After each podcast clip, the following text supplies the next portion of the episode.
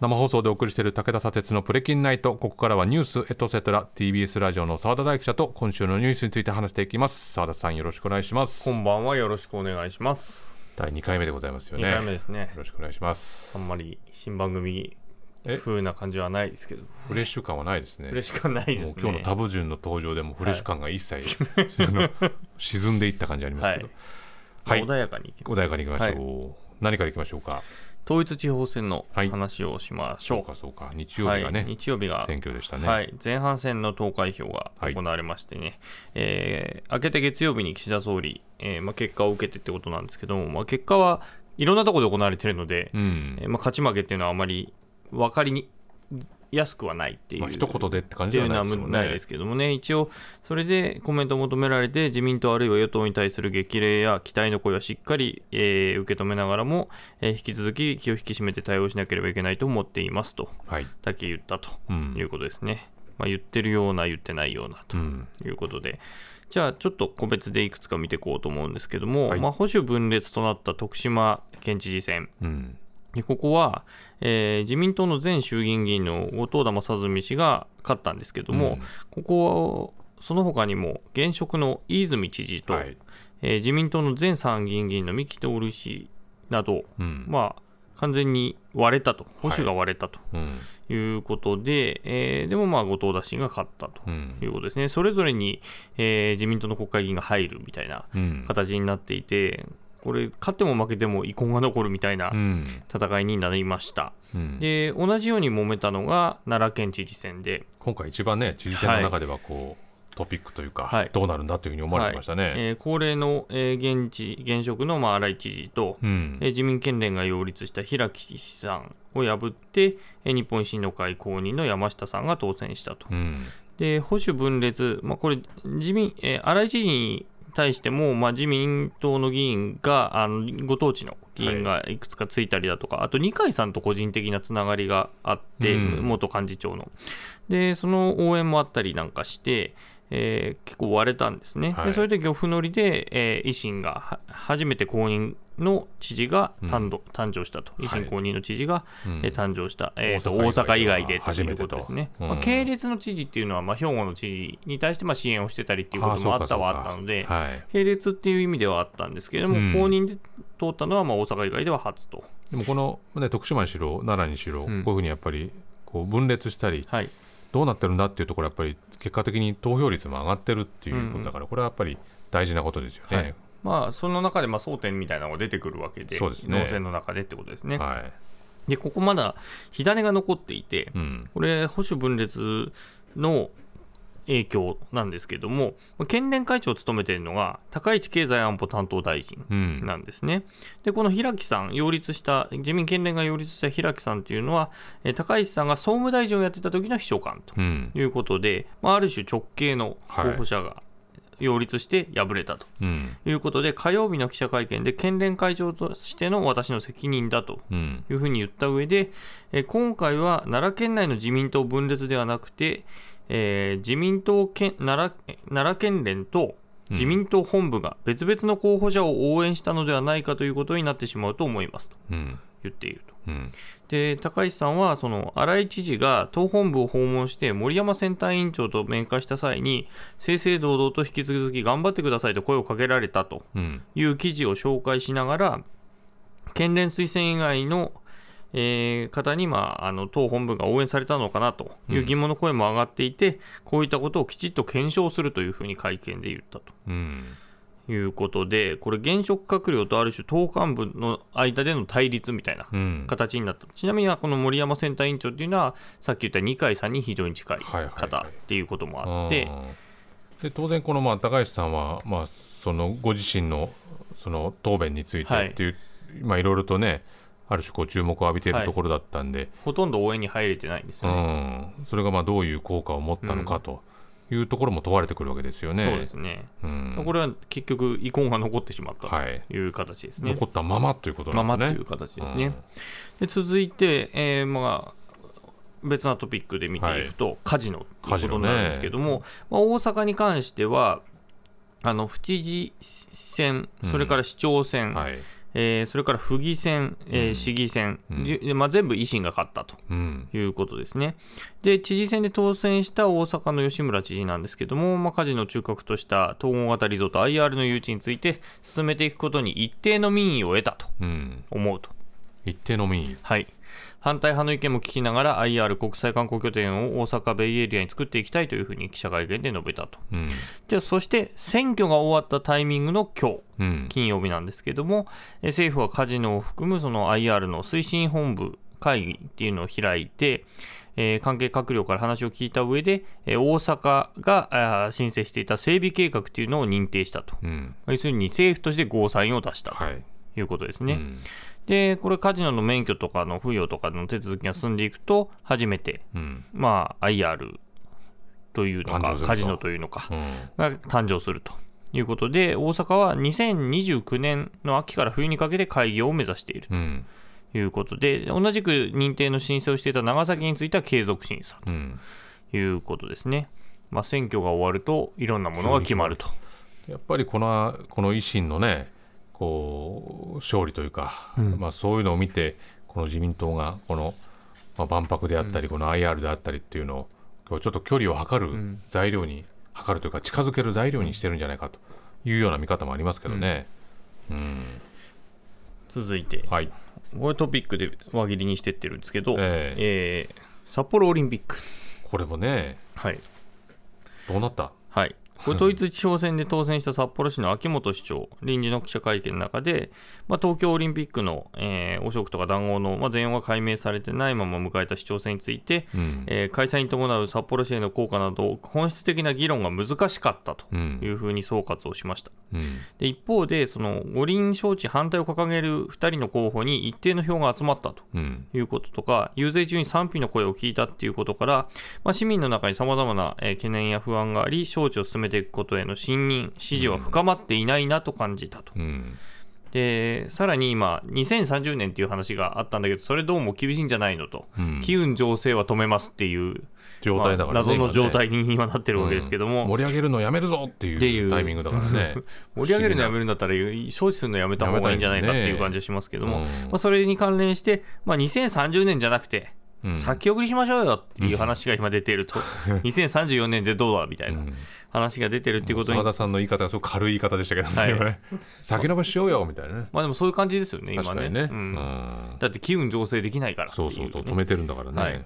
ということで、まあ、水曜日の臨時会見の中では、時期も含め進め方そのものについて、議会や、えー JOC などの関係機関と協議していかなければいけないとうん。いうふうに言っていて、うん。まあでも経済界から招致目標をずらすように求めるっていう声が来てるよとうん。いうことも言っていて、まあ、やりたいんだけど2030年はちょっとねという感じなのかなっていうのがちょっと見え隠れするとうん。いう状況ですね。でも結局その30にしろ34にしろ、やるっていうことは決まっていて、うん。どういうふうにやるかっていうことに、それ勝手に議論が進みすぎですよね、それもしくはねいつ切り出すかみたいな話になってるっていううんことですね。何が問題だったのかっていうのはまだ明らかになってないのに、やる方向だけなどは決まってんじゃないのっていうふうにこう透けて見えるっていうだからこの汚職談合の件がまだ全体像解明されてないっていうところに、これは立ち返らないといけないんですよね。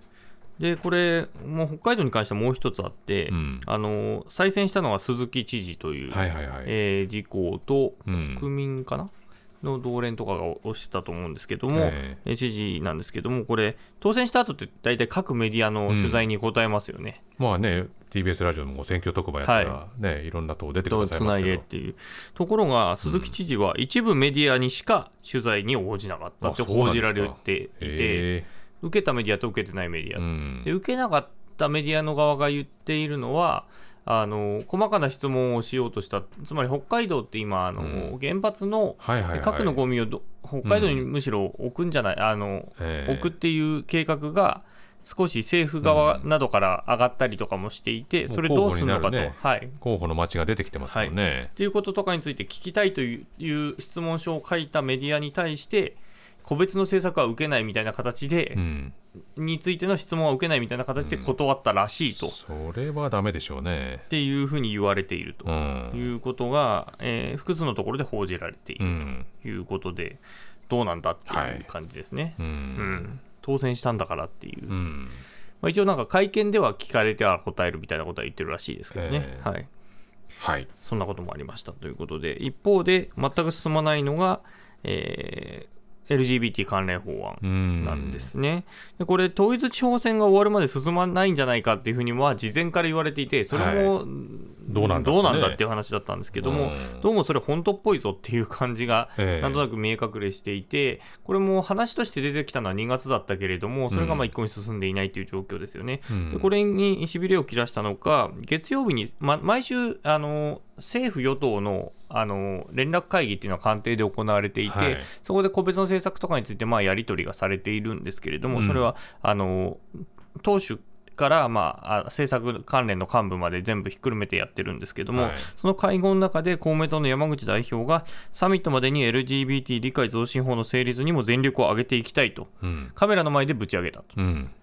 いうことですね。で、関係者によると、現場は凍りついたと。凍りついちゃった。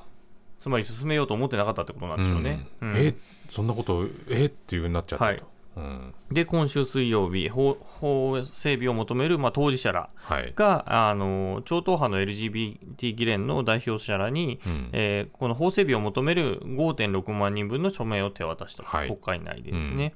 で、そんな、その手渡した中には、その総理秘書官の発言を受けあの差別発言を受けて、岸田総理があの、はい。当事者と面会しましたよね。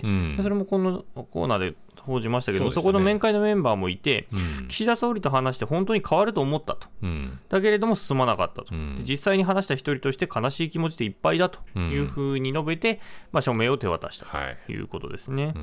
でこれに対して、その議連の会長代理を務めている自民党の稲田朋美議員は、えー岸田政権は多様性をすごく重んじる政権だと私は思いますので、うん。しっかり強行して皆さん方からの署名をいただいたので、うん。法整備に向けてしっかり頑張ってまいりたいというふうに述べたと。メンバーの方たちはね変わると思ったけど変わんない、はい。悲しいというふうに言ってるけども稲田さんはいや多様性をすごく重んじるんですよ、うん。うん、どうも噛み合ってないと思いますけどね、まあ、進んでないのは自民党の側ですからね、はい。これそれ以外のところはみんなそうですよね。いいですよねっていうふうに言ってるわけなので。っていうことですね。はい。で、まあ、これ、今、当時で見てきましたけども、これはあくまで前半戦のはい。統一地方選ということで、後半戦は、えー今月のうん。23日に、はい。まあ、投開票が行われるんですけど、うん。それに合わせて行われる補欠選挙、衆議院の補欠選挙が今週告示されましたということで、まあ、それもありますということで、うんちょっとここで一つお知らせで、はい。はいはいえー19日のうん。水曜日のはい。20時からあの政治道楽の YouTube チはい。ャンネルで、えーしえー衆さんのうん。ご補欠選挙総ざらいというのをやりますので、はい。はい、またやりますというこれ。じっくりね紹介してどういうことを考えているのかというのがはい。終えるということですね。はいで続いてのニュースということで、はい。入管法改正案が衆議院で審議入りしましたということで、まあこの先週も紹介したんですけども、スリランカ人のウィシュマ・サンダマリさんが、うん。えー名古屋入管で亡くなった件うん。がありましたけども、まあ、それで一旦廃案になってたんだけども、それがもう一回出されてきたとうん。いうことで、その先週、遺族が監視カメラの映像を公開しましたよね。はい。で、それについて斉藤法務大臣が、その原告が勝手に編集してマスコミに提供して公開したものだと。ひどいね。はい、うん言ってたんですけども、これに関して、水曜日に衆議院の法務委員会で立憲民主党の米山議員が勝手に編集というか、誰の許可を取れということなのかと、そうね。えー斉藤法務大臣に迫ったんだけれども、うん斉藤さんは、えー事実関係を述べただけでございますと。うんで、その時も申し上げてるんですが、今般、えー訴訟継続中の事柄でもありますので、えー法務大臣としてはコメントしないというふうに申し上げていると、うん何度も何度も繰り返したとうんいうことですね。で、これに関連してなんですけども、あの今週、それで木曜日に審議入りをして、はいはい。でそこではあの上島さんのご遺族が、えー傍聴していたと。うん。いうことで、その終わった後に、えー外に出てきたところで、ぶら下がり取材に応じて、うん。でそこで問われたら、その斉藤大臣のこの勝手に編集って言ったことについてどうですかって言ったら、妹の和由美さんが、まあ、勝手に編集されるというより、そのビデオの内容をちゃんと理解してほしいと、うん。なぜ姉が死んでしまったか、どうやって姉の命を奪ったかっていうことを法務大臣がしっかりと確認してほしいというふうに言った上で、あのこれ、公開しない理由に、まあああの保安上の理由と、うん。ウィシュマさんの尊厳っていうのを斉藤大臣掲げてるんですよ。斉藤大臣が言ってるんですよはい。ね。、斉藤大臣が言っていいて、でそれについて、えー問われると、うん、本当に姉の尊厳のことをしっかり入管側が考えてくれていたんだったら姉が死ぬってことはまずないわけですよと。まあ、そもそも本当にごもっともな話をしていると。そうだしねずっと長いことこの日本でねいろんな活動されてる方にこういうふうに言わせてしまうっていうのは、うん、やっぱりどういうことなんだどういう発言だったのかって考えなくちゃいけないですよね。うん、ちょっと人権をね、あの所轄する、うん、えー、所管する大臣としてはちょっとあるまじき発言だったかなというふうに思いますね。で、この法案についてなんですけども、立憲と共産は反対の立場、うん、で立憲はあの修正または対案の提出をちょっと狙っているということで、うん、これも対決法案になりつつあるので、来週以降どうなっていくのかっていうのはちょっと見ていきたいというふうに思います、まあね、そもそも勝手に編集してマスコミに提供ってね、先週も言ったかもしれないけど、まあ、そもそもね、数百時間あるものを5時間に編集して編集して。出してきてるわけだからね。うんなんかこういう流れでなんかやり過ごそうとしてるっていうところがどうも見え見えですけれどもね。澤田さんありがとうございました,、はい、ました。この後放送終了後には YouTube でアフタートークの配信もあります。そこでも澤田さんとニュースについて話しますのでラジオでお聞きの方もぜひ終了後 YouTube ご覧になってください。以上ニュースエトセトラでした